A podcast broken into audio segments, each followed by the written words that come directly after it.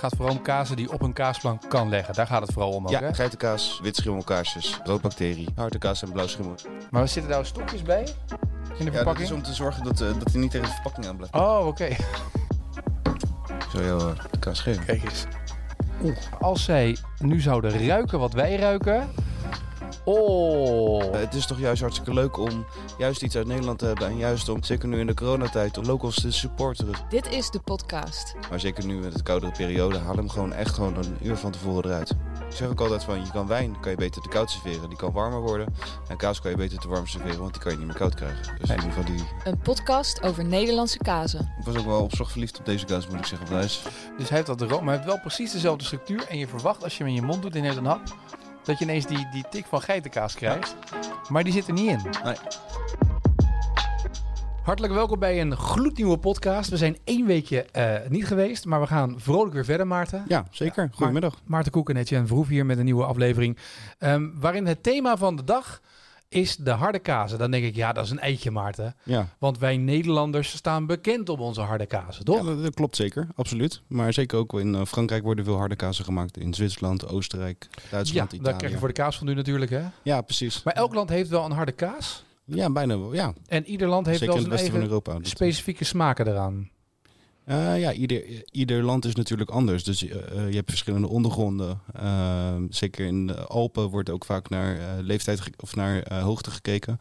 Dus er is een, bijvoorbeeld een, ja, dat heet Comté. Dat komt uit, uit Franse Jura. En daar heb je ook weer verschillende gradaties in. Als je dan bijvoorbeeld de alpage hebt, dan moet het boven de 1600 meter, moeten die koeien hebben gegrazen en daar moet ook de kaas gemaakt worden. Oh, echt? Ja. Oké. En ik ben in 2015 ben ik eh, in Zwitserland geweest. Daar wordt eh, de Etivas gemaakt. Dat is ook een harde kaas, net zoals Gruyère of Ja. de Emmentaler, wat bekendere kazen zijn. Dat werd ook boven de 1600 meter gemaakt. En dat is dan de verplichting die eraan zit. Zoals de, de goudse kaas, ja, dat is, een, dat is een merknaam natuurlijk. De parmezaan heeft het ook, hè? Dat parmezaan. Ja, par, par, par- Parmigiano Reggiano moet in Rina Emilia, ik weet niet of ik het goed uitspreek, Ja. maar in ieder geval in die regio gemaakt worden, want anders mocht het geen parmezaan heten. Ja. En het moet ook minimaal twee jaar oud zijn. Ja, dus er zijn altijd voorwaarden. Want hetzelfde, je, je hebt natuurlijk, eh, dat vind ik wel een interessante discussie met harde kaas. Je hebt eh, oude kaas, eh, dat is oude kaas dan. En je hebt eh, Ja. eh, Old Amsterdam, dat Ja. heet bewust ook Old Amsterdam. Want dat hoeft dan niet per se oude kaas te zijn. Nee, want dat wordt, dat, we hebben ooit een keer gezien in de keuringsdienst van waarde. Hebben ze heel mooi laten zien hoe daar kristallen bij worden gegooid. Ja. Zodat je denkt dat je oude kaas aan het eten bent. Maar dat is het eigenlijk niet. Nee, nee, het is meestal was tussen de zes en acht maanden ongeveer. Dus Ja. dat is eh, geen, geen officiële oude, oude, oude kaas, zeg maar. Want ook daar in de harde kazen hebben we natuurlijk ook heel veel gradatie. Je hebt dan belegen, jong belegen. Maar natuurlijk, in de- Ja. je hebt ook, we hebben ook de boerenoplegkaas. Dat is dan weer, weer ouder weer dan drie. eh, Eh, ja, die kan ook al 18 maanden zijn. ja. Dus dat is eh, anderhalf jaar, zeg maar. Dus ja, je begint inderdaad met jong. Je hebt dan jong belegen, belegen, extra belegen, oud en overjarig. Ja. Overjarig wordt ook vaak wel ge- gekenmerkt door de brokkel die erin zit. Ehm, ik weet uit eigen ervaring natuurlijk bij Boy Kaasmakers, dit hebben ze Ja. ook al wel geproefd, dat de overjarige kaas is bij ons wel, kan wel brokkelen, maar is over het algemeen niet heel brokkelig, Mhm. eh, zoals je wel eens in een supermarkt bijvoorbeeld ziet. Ja, dat is waar, ja. Ehm, maar we gaan het over de harde kazen hebben. Ja. Eh, wat vaak plek 4 is op de kaasplank. Ja. Afhankelijk natuurlijk van hoe eh, eh, pittig die is, hè, of wat erbij Ja, is. met de leeftijd of met kruiden heeft het daarmee te maken. Ja. Ehm, vaak jongere, jongere harde kazen onder de 10 maanden. Dus zeg maar tot extra belegen. Dat is vaak plek 2 of plek 3. ligt een beetje aan de, aan de leeftijd dan. En ga je echt ouder, dan kan je meestal, meestal beter naar de vierde eh, plek gaan. En soms zelfs naar de vijfde plaats. Dat hangt even af natuurlijk ook van, de, ehm, eh, van wat je als blauwschimmel doet. Ja. Of dat je geen blauwschimmel doet. Dat is waar. Ehm, zijn wij nou echt bij uitstek het land dat kaas exporteert of niet? Nou ja, dat heb ik, ik ben daar zelf eens achteraan gegaan. Ik ben dat eens uit gaan zoeken. Eh, we staan wel in de top 10, maar net. Eh, Qua export bedoel je? nee, met kaas eten. Qua eten? Ja, ja, ja, daar verbaasde ik me ook eigenlijk over. Het komt ongeveer neer op eh, 19 kilo kaas per jaar eh, per persoon. Oké, Dus dat is al eh, flink. Eh, maar wat daar kom hier- jij niet aan. Jij komt aan meer. Eh, ja, dat denk ik wel. Ik, ik heb nooit helemaal. eh, ik, denk, dat- ik denk dat ik aardig uh, zeker, zeker overheen ga. Dat Ja. zeker wel. Maar wat mij verbaasde was. Nou, de eerste plek vond ik die heel verrassend. Dat was Frankrijk. Met bijna 26 kilo kaas per persoon per jaar. Mm -hmm. IJsland is als tweede. Echt waar? Ja, maar dat komt vooral omdat zij heel veel skier eten. Oh, ja, Eh, tuurlijk, ja. En dat wordt natuurlijk ook als eh, kaas gezien. Ja, want ze noemen kwark is ook vaak fromage fraîche in het Frans. Ja. Terwijl ik dat gewoon kwark vind, een soort Ja, yoghurt. Maar ja. dat is eigenlijk...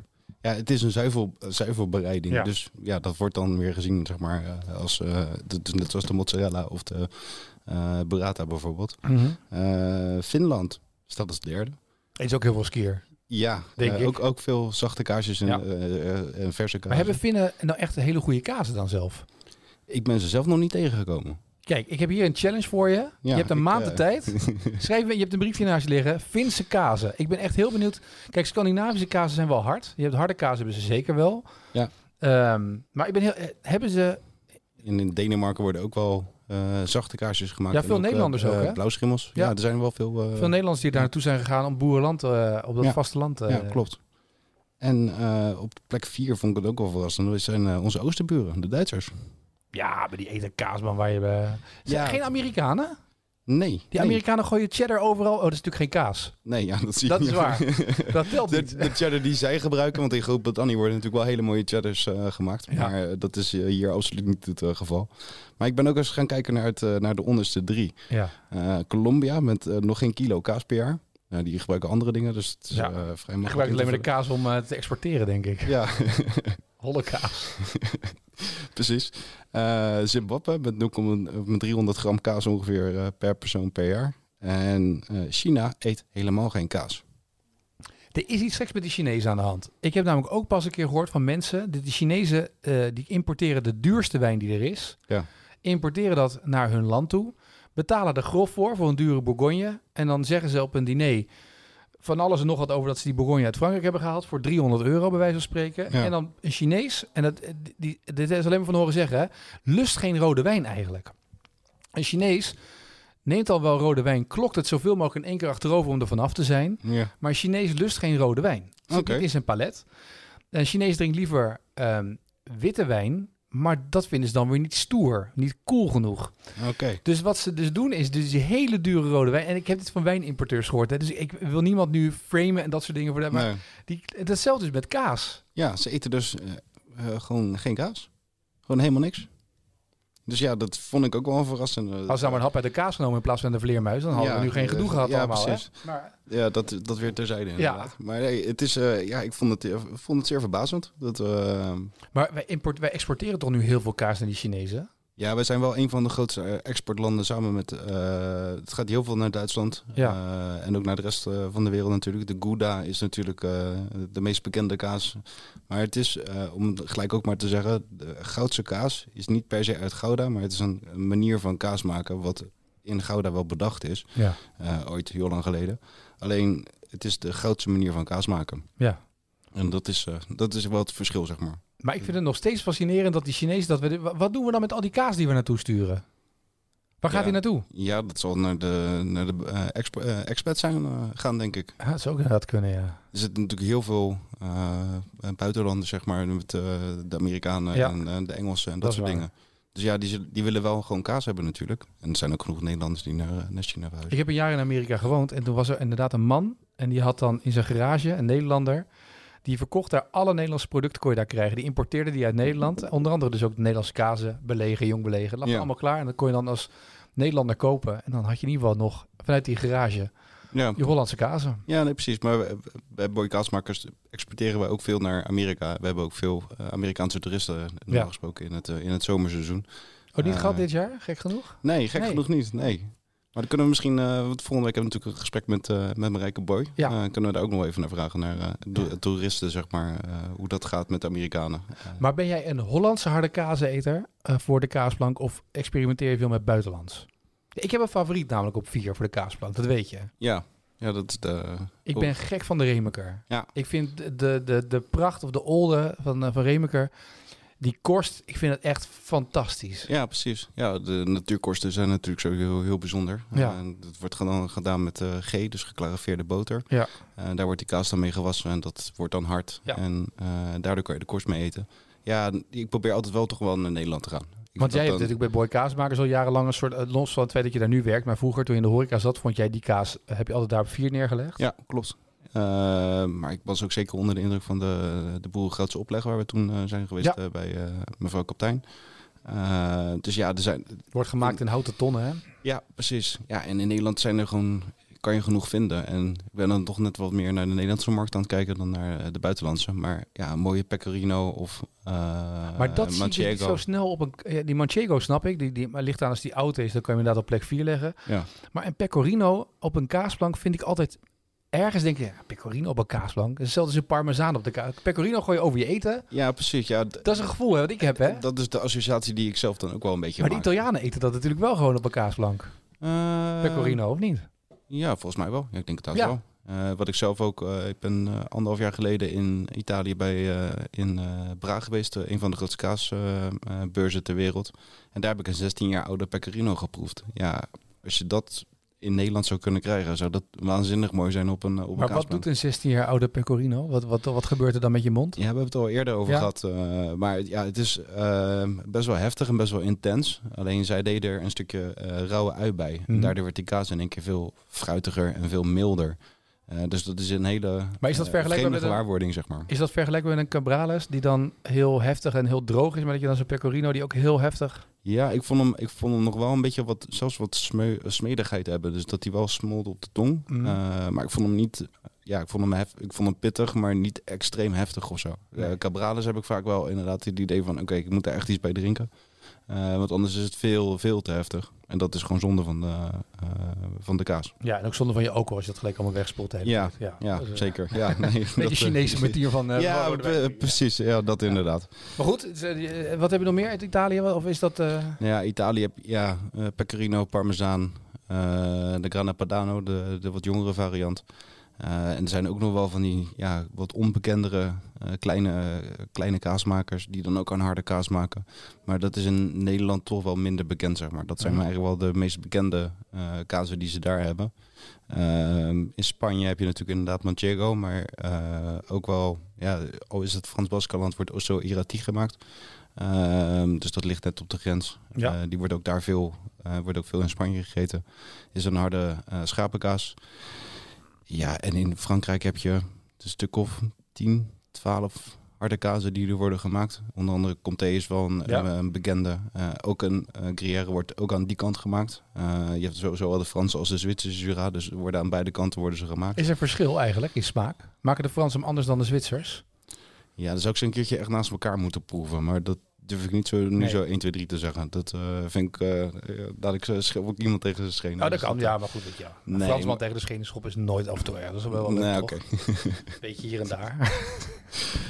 Ja, je hebt uh, Beaufort, je hebt Salaire. ehm, ja, de Osso Irati dan. Ja, je hebt er nog, je hebt er nog wel veel meer. Heb jij een kaas op het lijstje staan, een harde kaas die je nog wil proeven, die je nog nooit geproefd hebt? Nee, er zijn eigenlijk geen harde kazen die ik... Nee, niet zo 1, 2, 3 die ik uit mijn hoofd weet dat ik die nog nooit heb geproefd. Ik heb eigenlijk wel... eh, ik heb ook hele oude Parmezaans, eh Mhm. Parmezaanse kazen mogen proeven. Dus nee, er zit niet zozeer iets specifieks bij dat ik nog eh, zou willen. Ehm, al heb ik het wel toen op die kaasbeurs ook wel uit Oostenrijk wat dingetjes geproefd en uit Duitsland wat ik nog niet kende. En dat vond ik dan ook wel weer heel leuk. Ja. Ehm, je wordt in Oostenrijk worden ook heel veel harde kazen gemaakt. In, Be- in Duitsland ook. Eh, België wat minder. Eh zijn vaak toch wel wat meer de fabriekskazen die ze daar, die ze daar maken. Eh, Portugal worden ook, ja, zijn ook heel veel verschillende harde kazen te vinden. Ik heb zelf wel eens in het assortiment uh, Sajo Gorge gehad. Dat is een eh, harde kaas van 10 maanden. Die komt van het eilandgroepje de Azoren, als ik het goed heb. En dat is weer met vegetarisch stemsel gemaakt. Mhm. Dat zie je ook wel steeds vaker in. eh, in Nederland komt het vaker, vaker Ja. ook wel het uh, microbieel stemsel uh, komt vaker voor. Maar daar gaan we het volgende, volgende keer ook nog wel een keertje uh, over hebben. Mhm. Ehm, maar daar wordt het echt van, echt van planten gemaakt. Dus dat geeft dan, dan ook een bepaald bittertje zeg maar, aan de kaas. Wat ook wel weer heel specifiek en heel erg lekker is. Ja. Maar in, in Nederland zijn er gewoon ook kazen gewoon niet, eh, niet te verkrijgen. Omdat het gewoon echt eh, lokaal wordt bewa- bewaard, zeg maar. Eh, dus ja, dan moet je echt naar Portugal toe. Wil je, al, wil je echt die kazen kunnen, kunnen krijgen, zeg maar. Maar het is natuurlijk ook een beetje met wijn ook zo. Hè? Je hebt natuurlijk heel veel wijnmakers daar zitten in landen waarvan de wijn niet eens hier komt. Nee, precies. Nee, ik ben wel eens in Portugal geweest en daar heb ik ook eh, hele mooie wijnen eh, Ja, eh, voor nou, 5, 6 euro kunnen kopen. En eh, hiermee naartoe genomen. En eh is waanzinnig mooi. Dus Ja. is Maar dat is ook wel weer het, het leuke natuurlijk. Dat juist als je dan naar Portugal gaat, dat je dan ju- juist dan wat onbekendere dingetjes proeft. Maar het is ook wel, eh, dus eigenlijk zou je zeggen, eh, wat je nu zegt, Duitsland-Oostenrijk, ga daar de harde kaas proberen. Want als je hier de kaaswinkel ingaat, is het bijna altijd natuurlijk een harde kaas uit Nederland die er ligt. Ja, vaak wel. Ja. Ja, ja zelf heb ik ook wel Gruyère natuurlijk en, eh, en de Pecorino en de Maar dat zijn de bekende dingen. Ja, ja, ook omdat mensen daar wel naar vragen. Dus ik probeer ook wel nieuwe dingetjes te zoeken natuurlijk. Eh, maar dat is ook wel eens heel lastig. Ja. Eh, omdat ook weer niet alles hierheen komt, zeg maar. Dus dat is, eh, maakt het wel eens moeilijk. Maar heb je, eh, staat er nog een Duitse kaas voor de geest van Oostenrijk? Zit je echt zo, maar dat is echt een goede kaas. Die verbaasde mij. Nou, ik heb wel toen eh, in België heb ik dat wel eens een keertje eerder geproefd. Dat was een Oostenrijkse kaas. Die was helemaal met eh, bloemetjes echt uit, eh, uit de bergen, zeg maar, helemaal bedekt. Ja. En dat bloemige, dat kwam dan ook wel weer terug in, eh, in de smaak van de kaas. En Maar dan ter- eet je die korst wel of niet? Ehm, ik heb die korst toen wel gegeten. Oké. Want dat gaf hem wel extra, wat extra smaak, zeg maar. Wat extra bloemigheid. Mhm. Eh, maar dat vond ik ook wel heel grappig. Ja. Ehm, maar of ik hem dan zelf op de plank zou hebben, ja, het ziet er wel heel mooi uit. Het is misschien leuk voor het voorjaar of zo, voor de zomer dat je die dan hebt. Eh, maar voor de rest van het jaar, ja, zou ik hem dan niet zo snel Ja, doen. het is meer het voorjaarsgevoel dat je denkt. Ja, precies. En in Duitsland had ik, ja, dat was eh, uit de buurt van Beieren, eh, was een kaasmaker die, eh, die had een hele mooie, ja, een beetje extra belegen. Die was een maand of 9, 10 of zo, 9 Mhm. à 10 maanden. En ja, die vond ik echt waanzinnig lekker. Ja. Ik, heb, ik heb de naam ook wel opgeschreven, maar dat heb ik thuis ergens liggen. Ja, nee, snap ik. Het is wel leuk trouwens. Ik vind het wel een leuke uitdaging om eens een keer een kaasplank te maken met eh kazen uit niet bekende landen. Ja, zeker. Finland, hoor ik net. Ja, precies. Ben je blij mee? Kunnen- kunnen- kunnen- blij met deze uitdaging, hè? Ja, maar ook in, in, Zweden worden ook wel, eh, worden ook wel kazen gemaakt. eh, Ja. wat ik weet. Maar je hebt, dus ik ga het volgende zeggen. Ik ga je bij deze de uitdaging geven. We hebben volgende week mijn rijke boy. Ja. De week erop gaan we praten over kazen en hun rijpingsproces. Want we hebben een Ja. bijzondere kaas binnengekregen. Dus daar Ja. gaan we over praten. De week daarop, dus dat is over vier weken, kaas. En niet uit het vuistje, maar een kaasplank met bijzondere kazen. En de tweede uitdaging is dat we dan ook moeten kijken of we van die kaasmakers een stuk kunnen krijgen dat we het kunnen proeven. Want dat maakt het wel leuker natuurlijk. Ja, precies. Dus moet ik hem eh, met Vince... eh, Ja. eh, Nee, maar dat is toch leuk? ja, Ik nee, ben- ik vind het een leuke uitdaging. Die absoluut. mensen die luisteren maken allemaal... Je ziet heel veel mensen die zelf kaas maken of kaas... Ik ben wel benieuwd, zeg maar. Als je zegt die Duitse kaas, die was zo lekker. Dan neem me mee, weet je wel? Harde kaas. Ja, ik moet de naam even gaan opzoeken, maar ik ga Ja, maar die eh, ligt ergens daar eh, boven eh, in dat hok. Ik heb hem vast wel ergens, kan ik hem ergens tevoorschijn toveren. Dus Wat de mensen moet, nu thuis niet zien, is de blinde paniek ogen. Wat doe je me nou aan? Je zet me voor een blok. Nee, maar ik hou van een uitdaging, dus dat, dat komt wel in orde. Maar ik ben benieuwd. Wat, ook inderdaad, wat, wat, wat we toen gedaan hebben met die kaas die uit Vlieland kwam ineens. Ja. Ik vind dat prachtig. Ja, Zo'n nee, bunkerkaas. Ja, Zo'n nee, blauwe schimmel. Dat is, dat is juist het leuke van deze, van deze podcast natuurlijk. Ja. Ehm, ook harde kazen in eh, Griekenland en in Turkije zijn vaak wat verse harde kazen. Ja. Eh, worden veel bij het ontbijt gegeten. Ik heb daar ook, ben ook wel eens in Turkije geweest waar ik ook inderdaad echt veel verschillende eh schapenkazen heb geproefd. En zijn vaak ook wat, wat zoutiger, zeg maar, als Mhm. in, is in Nederland. Dus dat is dan ook wel weer grappig, zeg maar, dat verschil. Maar ik kan ook wel iets kijken of ik iets eh, Turkse Ja, kaas eh, kan, eh, kan krijgen. Jij bent chef kaas. ik ga mijn best doen. Jij, als er mensen zijn trouwens die suggesties hebben, dan kunnen ze even mailen. Ja, zeker. Geef je mailadres nog even door. Uh, maarten.kaas.wijn.gmail.com maarten.kaas.wijn.gmail.com Als je nog suggesties hebt voor die bijzondere kaasplank uit eh, allerlei landen. Hè? Want ik ben heel benieuwd wat daaruit gaat komen. Ja, zeker. En eh, wat ook altijd een vraag is in, in de winkel is... waarom hebben sommige kazen gaten? Zoals een emmentaler bijvoorbeeld. Eh, in Nederland heb je ook de Tienjetaler uit het dorpje Tienje in eh, Friesland... Mhm. en de Vinkentaler uit de omgeving van Vinkenveen. Het zijn een beetje emmertalen van die grote gaten. Ja. Dat komt door het zuursel eh, wat aan de kaas wordt toegevoegd. Hoe meer zuursel er aan de kaas toe wordt gevoegd, daardoor ontstaat er een, eh, chemische, eh, ontstaat er een reactie. En daardoor ontstaan dus die gaten. Sommige gaten kunnen zelfs drie centimeter zijn. Ja. Dus dat vond ik ook best wel, best wel bizar.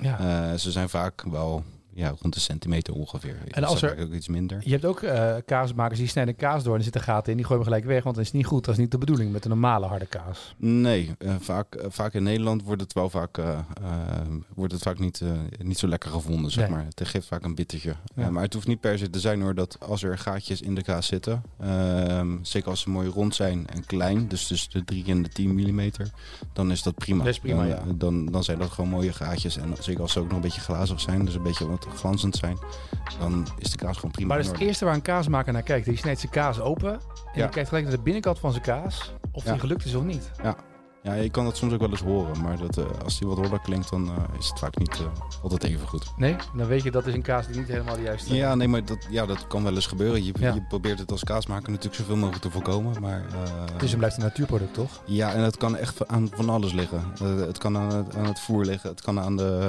eh, eh, eh, dat een leiding net een kleine bacterie in zit. Ja, het, is, het luistert, luistert allemaal zo nauw. Ja. Dat is ja, best lastig. Snap ik. Eh, volgende week Marijke Boy Ja, in de podcast. Ja. Eh, dat is niet alleen jouw werkgever, maar ook een dame die hele mooie kazen maakt. En Ja. dat doet eigenlijk zonder vee. Ja, klopt. En dat maakt het wel bijzonder. Daar gaan we over praten volgende week in de nieuwe podcast. Tot die tijd er zijn alle andere afleveringen nog terug te luisteren die we tot op heden hebben gemaakt. En Zeker. vergeet je ook vooral niet te abonneren op deze podcastserie. Want als er een nieuwe aflevering komt op de vrijdag, ben je altijd op de hoogte. Ja, zeker. Tot volgende week.